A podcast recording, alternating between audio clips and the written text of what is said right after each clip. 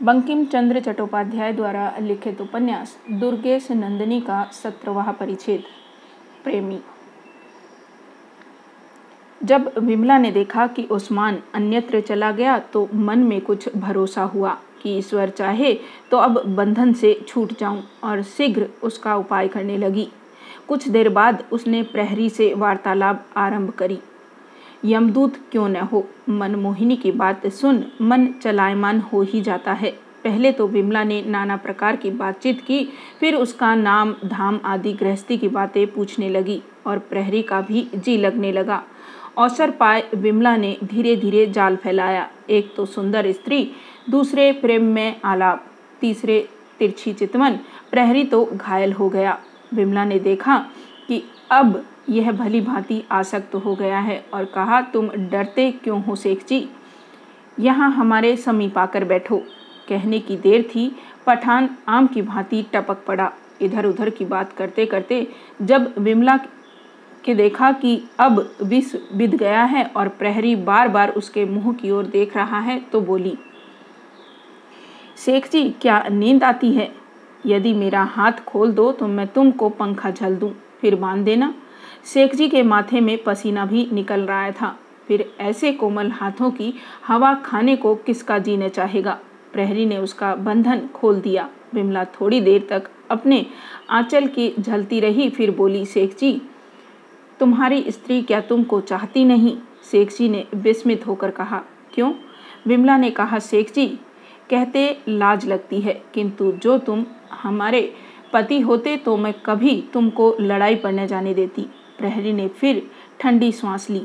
विमला बोली हाँ तुम मेरे स्वामी ने हुए और एक आह ली इस आघात के सहने की प्रहरी को समर्थ न थी और वह सरक कर विमला के समीप आ गया। विमला ने भी सरक कर उसको भरोसा दिया। शेख को उसके अंग स्पर्श से विसित में पहुँचने के लिए केवल तीन डंडे शेष रह गए। विमला ने अपना हाथ प्रहरी के हाथ में दे दिया और बोली, क्यों, शेख जी? जब तुम यहाँ से चले जाओगे तो क्या तुम को मेरा स्मरण रहेगा? शेख वाह, तुमको भूल जाऊँगा। विमला तो मैं तुमको अपने मन की बात बताऊँगी। हाँ कहो। नहीं नहीं, मैं नहीं कहूँगी। तुम अपने जी में न जाने क्या समझो? शेख नहीं नहीं, कहो। मैं तो तुम्हारा सेवक हूँ। विमला, मेरे मन में आता है कि अपने स्वामी को छोड़ तुम्हारे संग भाग चलूँ। और तिरछा आँखें कर उसके मुँह की ओर देखने लगी। शेख जी मारे आह्लाद के फूल गए और बोले, चलो ना, विमला, ले चलने। कहो तो चले। शेख, वाह, तुमको न ले चलूँगा। प्राण मांगो तो दे दूँ। विमला अच्छा तो यह लो। और गले में सोने की माला निकाल कर प्रहरी के गले में डाल दिया और बोली, हमारे शास्त्र में माला द्वारा विवाह होता है। प्रहरी ने दांत बाय कर कहा तो हमारी शादी तुमसे हो गई, हो ही गई। कह के विमला चुप रहकर कुछ सोचने लगी। प्रहरी ने कहा, क्या सोचती हो? क्या सोचूं? मेरे भाग्य में सुख नहीं है, शेख। क्यों? बिमला तुम लोग यहाँ जय न पाओगे। शेख, जय? हुआ कि होने को है? हम्म इसमें एक भेद है। क्या भेद है? तुमसे कह दूँ? हाँ विमला ने कुछ संकोच प्रकाश किया। शेख जी ने घबरा कर कहा, क्यों? क्या है? विमला बोली, तुम जानते नहीं, जगत सिंह दस सहस्त्र सेना लिए इसी दुर्ग के समीप ठहरे हैं। उनको यह मालूम है कि आज तुम लोग यहाँ आओगे। अभी कुछ न बोलेंगे, किंतु जब तुम लोग दुर्ग जयकर निश्चिंत हो जाओगे, तब तुमको आकर घेर लेंगे। प्रहरी चुप रह गया। विमला, यह बात दुर्ग के सब लोग जानते हैं। प्रहरी ने प्रसन्न होकर कहा, सुनो, आज तुमने बड़ा काम किया। मैं अभी जाकर सेनापति से यह बात कहता हूँ। ऐसे समाचार देने से पुरस्कार मिलता है। तुम यहीं बैठी रहो, मैं अभी आता हूँ। विमला ने कहा, आओगे तो? शेख, आऊँगा क्यों नहीं? अभी आया? विमला, देखो, हमको भूल न जाना। नहीं नहीं, देखो, हम ही को खाओ। कुछ चिंता नहीं, कहता हुआ प्रहरी दौड़ा। उसको आँख से ओट होते ही विमला भी वहाँ से भागी। अठारवा परिच्छेद, प्रकोष्ठाभ्यंतर। पहले विमला के मन में आई कि चलकर इसका संवाद वीरेंद्र सिंह को देना चाहिए और उसी ओर दौड़ी। आधी दूर नहीं गई थी कि पठानों का अल्लाह अल्लाह उसके कान में पड़ा। क्या पठानों ने जय पाली विमला बहुत व्याकुल हुई। थोड़ी देर में बड़ा कोलाहल हुआ और जान पड़ा कि दुर्ग में सब सजग हो गए। घबराई हुई वीरेंद्र सिंह की कोठरी में जाकर देखा तो वहाँ भी बड़ा कोलाहल मच रहा है। झाँक कर देखा कि वीरेंद्र सिंह कमर बांधे हाथ में नंगी तलवार लिए रुधिराव रिक उन्मक्त की भांति अति घुणित फिरते हैं, किंतु निष्फल एक पठान ने ऐसे ज़ोर से तलवार मारी कि हाथ की कृपाण भूमि में गिर पड़ी और वीरेंद्र सिंह पकड़े गए। विमला देखभाल भग्नाशा हो वहाँ से चली। उस समय तिलोत्मा स्मरण हुई और उसके यहाँ दौड़ी, पर मार्ग में देखा कि तिलोत्मा के यहाँ जाना बड़ा कठिन है। छत पर, सीढ़ी पर, कोठरी पर, कोठरी जहाँ देखा, वहीं पठान सेना दुर्ग जय हो जाने की शंका फिर मन में न रही। जब विमला ने देखा कि तिलोत्मा के यहाँ जाने में धोखा है तो वहाँ से लौटी और मन में सोचती जाती थी कि अब जगत सिंह और तिलोत्मा को इसका समाचार कैसे पहुंचाऊं। खड़ी खड़ी एक कोठरी में इसी प्रकार सोच रही थी कि पठान लूटते लूटते इसी कोठरी के निकट आ पहुँचे। वह मारे डर के एक संदूक के पीछे छिप गई।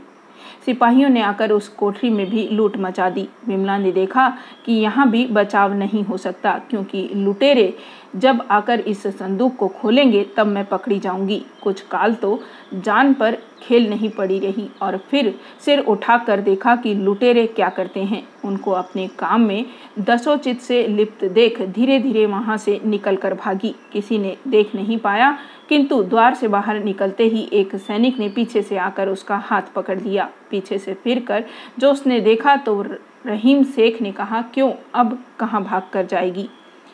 विमला का मुँह सूख गया, परंतु बुद्धि प्रकाश द्वारा बोली, चुपचाप बाहर चले आओ। और उसका हाथ पकड़े पकड़े बाहर खींच ले गई। रहीम उसके साथ चला गया। एकांत में ले जाकर विमला ने उससे कहा, छी छी छी, ऐसा कोई काम करता है? मुझको छोड़ के तुम कहाँ चले गए? मैंने तुम्हारे लिए कुओं में बाँस डलवा दिए। एक बेर उस मधुर चितवन को देख फिर रहीम खां का रोष शांत हुआ और बोले, मैं जगत सिंह का संवाद देने को सेनापति को ढूंढता था। जब वे न मिले तो फिर मेरे पास आया, पर तू वहाँ थी ही नहीं। तेरी ही शोध में फिर रहा हूँ। विमला ने कहा, जब अतिकाल हुआ तो मैंने जाना कि तुम हमको भूल गए हो, इसलिए तुमको खोज रही हूँ। अब क्यों विलंब करते हो? दुर्ग जय तो हो ही गया। अब भागने का उद्योग करना चाहिए। रहीम ने कहा, आज नहीं कल प्रातःकाल, क्योंकि बिना कहे कैसे चल सकता हूँ? कल सेनापति से विदा होकर चलूँगा। विमला ने कहा अच्छा चलो आज अपना गहना इत्यादि रख दें, नहीं तो कोई लुटेरा ले लेगा। सैनिक ने कहा, चलो। रहीम को साथ लेने का यह अभिप्राय था कि उसके कारण दूसरा कोई सैनिक उस पर हाथ न डाल सकेगा, और यह बात शीघ्र दिख पड़ी। थोड़ी दूर जाने के अनंतर एक दल लुटोरों का मिला। विमला को देख उन सबों ने कोलाहल किया। देखो कैसा पक्षी हाथ लगा। रहीम ने कहा, अपना अपना काम करो, इस और कोई दृष्टिपात न करना, और वे सब ठिठक रहे। एक ने कहा, रहीम तो बड़ा भाग्यशाली है, नवाबों के मुँह का निवाला छीन लेता है। रहीम और विमला चले गए। विमला रहीम को अपने सेनागार के नीचे वाली कोठरी में ले जाकर बोली, यह है हमारा नीचे का घर है। जो जो सामग्री इसकी तुमको लेना हो, सब ले लो। और इसके ऊपर मेरा सेनागार है। मैं अभी अपना अलंकार आदि लेकर आती हूँ और उसके आगे एक तालियों का गुच्छा फेंक दिया। रहीम बहुत सामग्री संयुक्त घर देखकर संदूक, पटोरा आदि खोलने लगा। विमला ने आकर बाहर देखा कि कोठरी की कुंडी चढ़ा दी और शेखजी भीतर बंद हो गए। सच है, लालच विनाश करती है। वहाँ से दौड़कर विमला ऊपर वाले घर में गई। उसके और तिलोत्मा के घर में केवल थोड़ा ही अंतर था। किंतु लुटेरे अभी यहाँ नहीं पहुँचे थे। वरन यह भी संदेह था कि तिलोत्मा और जगत सिंह ने यह बात सुनी भी नहीं। वसत विमला किवाड़ों की झरी से देखने लगी और अंतस्थित भाव देखकर विस्मित हुई। तिलोत्मा पलंग पर बैठी और जगत सिंह उनके समीप चुपचाप खड़े उनके मुँह की प्रभा देख रहे थे। तिलोत्मा रोती थी और जगत सिंह आँसू पोछ रहे थे। विमला ने मन में कहा, जान पड़ता है, यह विरह विरोधन है। उन्नीसवा परिच्छेद, खड़ग प्रहार। विमला को देखकर जगत सिंह ने पूछा, कौन कौतूहल करता है? विमला ने कहा, पठानों ने दुर्ग ले लिया। शीघ्र उपाय कीजिए, एक पल में शत्रु आपके सिर पर आ जाएगा। जगत सिंह ने कुछ चिंता करके कहा, वीरेंद्र सिंह क्या करते हैं? विमला बोली, वे तो पकड़े गए। तिलोत्मा चिल्लाने लगी और मूर्छित हो पलंग पर गिर पड़ी। जगत सिंह ने मुँह सुखा कर कहा, देखो देखो, तिलोत्मा को देखो। विमला ने झट गुलाब पास उठा लिया और तिलोत्मा के मुख पर, कंठ पर, सिर पर भली भांति छिड़का और पंखा झलने लगी। शत्रु और समीप आ गए और विमला रोने लगी और बोली, देखो, यह आ गए। राजशत्रु, अब क्या होगा? जगत सिंह की आँखें लाल हो गई और आग बरसने लगी। हाँ क्या हमको इस समय अंतपुर में स्त्रियों के साथ ही मरना था? विमला का भी मन मटक गया। राजपुत्र से कहने लगी, अब क्या होगा युवराज? क्या यहाँ तिलोत्मा के साथ मरना होगा? और फिर रोने लगी। राजपुत्र भी मन में बहुत पीड़ित हुए और बोले, मैं तिलोत्मा को इस दशा में छोड़कर कहाँ जाऊँ? मैं भी तेरी सखी के संग प्राण त्याग करूँगा। इसी समय एक भारी शब्द हुआ और अस्त्र की झनकार भी कान में पड़ी। विमला चिल्लाने लगी हाँ तिलोत्मा हाँ तेरी क्या दशा हुई? अब तुझको कैसे बचाऊं? तिलोत्मा ने आँखें खोली। विमला कहने लगी, तिलोत्मा को चेत हुआ। राजकुमार, ए राजकुमार, इस समय तिलोत्मा को बचाओ। राजकुमार ने कहा, इस घर में रहकर कौन रक्षा कर सकता है? यह संभव होता तो मैं तिलोत्मा को बाहर निकाल ले जाता, परंतु तिलोत्मा तो चल भी नहीं सकती। देखो विमला, पठान सीढ़ी पर चढ़े आते हैं। पहले मैं बली होता हूँ, किंतु तब भी तुम्हारी रक्षा नहीं होती। विमला ने तुरंत तिलोत्मा को गोद में ले लिया और बोली, चलिए, मैं तिलोत्मा को ले चलूँगी। दोनों कमरे के बाहर आए। जगत सिंह ने कहा, हमारे पीछे चली आओ। पठानों ने माल देख वाह वाह पुकारा और यम के दूतों की भांति कूदने लगे। राजपुत्र ने तलवार म्यान से निकाल ली और हन के एक के सिर पर मारी की मार हो गई, आर पार हो गई। इतने में एक पठान ने राजपुत्र के गर्दन पर जड़ी पर ओछी लगी। उसका हाथ पकड़ युवराज ने एक ऐसी दी कि वह लंबा हो गया। शेष दो पठान जो थे, उनके तीक कर जगत सिंह के मस्तक पर एक तरवार मारी। परंतु राजपुत्र ने जो लपक कर एक ऐसी कमर में हनी की कि एक, दो टुक हो गए। दूसरे को तलवार कंधे में लगी। रुधिर देखकर वीर को दूना रोष हुआ। जब तक पठान उबाता था, जगत सिंह ने दोनों हाथों से कृपाण पकड़ ऐसे धड़ाके से मारा कि शरीर के आर पार हो गई। पर लिखा है कि मरती हूँ बार कटक संहारा शक्ति के प्रहार से राजकुमार भी गिर पड़े और मृतक के कमर की छुरी पेट में धस गई। पर उसका कुछ ध्यान न रहा। राजकुमार ने एक और तलवार उसके सिर में मारी। इतने में बहुत से सिपाही अल्लाह अल्लाह करते आन पहुँचे। राजपुत्र ने देखा कि अब लड़ना केवल प्राण देना है। शरीर से रुधिर बह रहा था और कुछ सुस्ती भी आ गई थी। तिलोत्मा को अभी तक चेत नहीं हुआ था। विमला उसको गोदी में लिए इधर उधर कूदती थी और उसके भी वस्त्र में रुधिर लगा था। राजकुमार उसके ऊपर भार देकर श्वास ले रहे थे। एक पठान ने कहा, अरे कायर, अस्त्र छोड़ेगा कि नहीं? तेरा प्राण दूँगा।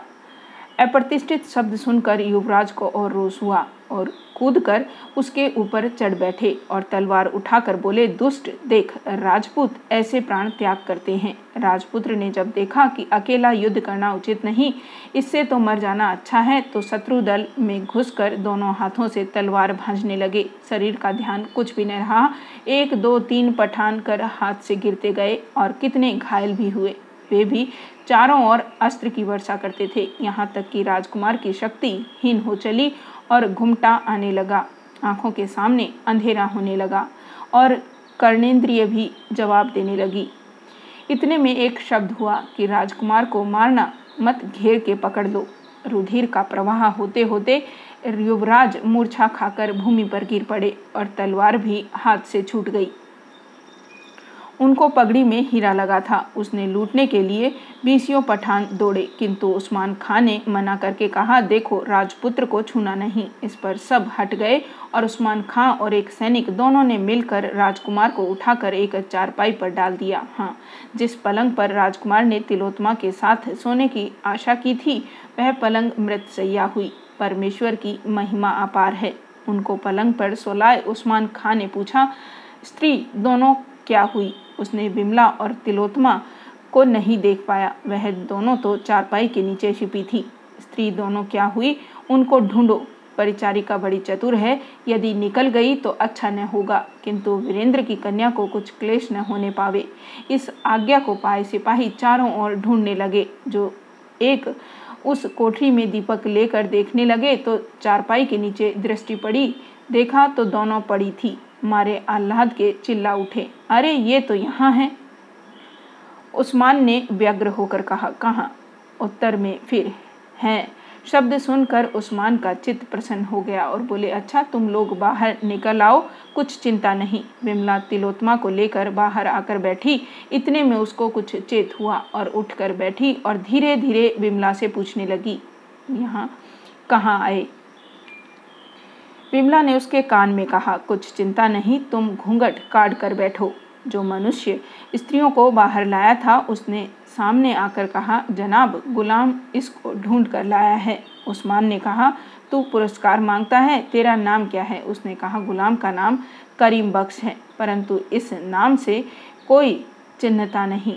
मैं पहले मुगल की सेना में था, और वहाँ लोग मुझको मुगल सेनापति कहते थे। वही नाम अब भी है। विमला हिचुक उठी। उसको अभिराम स्वामी का ध्यान आ गया। उस्मान ने कहा अच्छा स्मरण रखूँगा।